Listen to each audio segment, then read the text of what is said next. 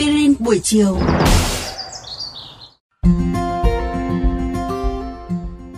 Xin chào các bạn thính giả thân mến của kênh VOV Giao thông. Quang Đức cùng với Mai Lan rất vui khi lại được gặp lại các bạn thính giả trong khung giờ phát sóng của Aspirin buổi chiều.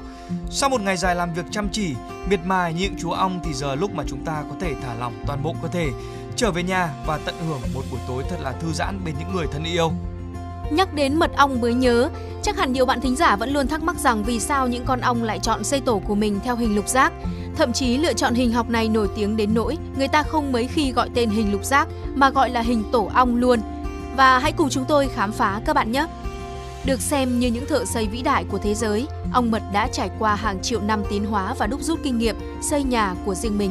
Thành quả cho ra đời kỹ thuật xây tổ với hình dạng những ống trụ khung lục giác hoàn hảo kết nối với nhau mà có lẽ con người chúng ta còn lâu mới bắt chước được.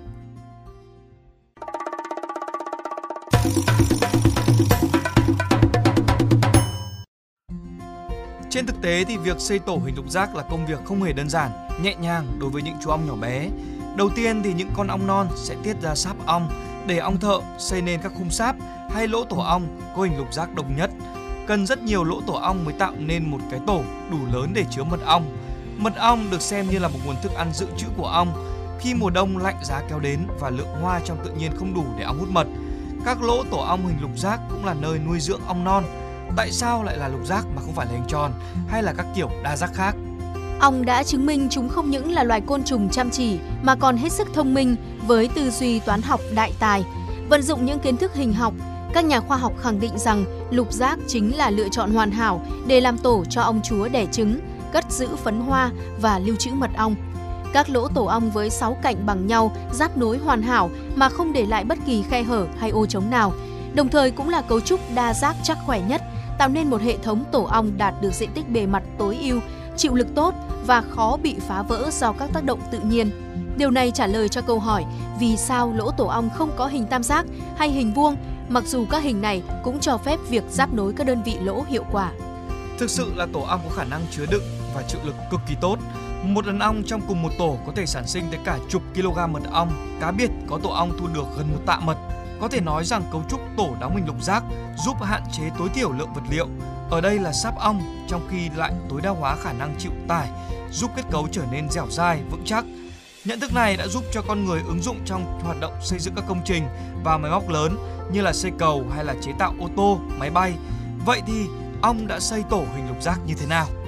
Các nhà khoa học đã dành nhiều thời gian quan sát, nghiên cứu và kết luận rằng các chú ong sẽ bắt đầu với việc xây các lỗ hình tròn, dùng chính phần thân tròn lẳn của chúng để làm công cụ tạo hình.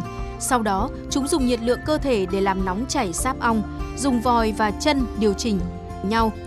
Như đã nói ở trên, cấu trúc tổ ong đã thực sự tạo cảm hứng sáng tạo và thiết kế cho con người.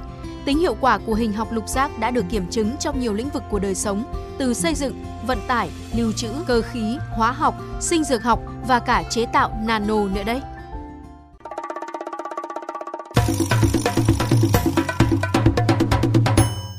Các bạn nghĩ sao về chủ đề tuần này của chương trình Aspirin buổi chiều? Để nghe thêm hoặc nghe lại các số Aspirin buổi chiều trên các thiết bị di động, thính giả của kênh VOV Giao thông có thể truy cập vào các ứng dụng Spotify, Apple Podcast trên hệ điều hành iOS, Google Podcast trên hệ điều hành Android, rồi sau đó gõ một trong các cụm từ khóa Aspirin buổi chiều, VOV Giao thông hoặc là VOV Giao thông. Xin hãy gửi thư góp ý hay là câu hỏi về hòm thư aspirin buổi chiều a.gmail.com hoặc qua fanpage aspirin buổi chiều của chương trình. Rất mong nhận được phản hồi của các bạn. Xin chào và hẹn gặp lại!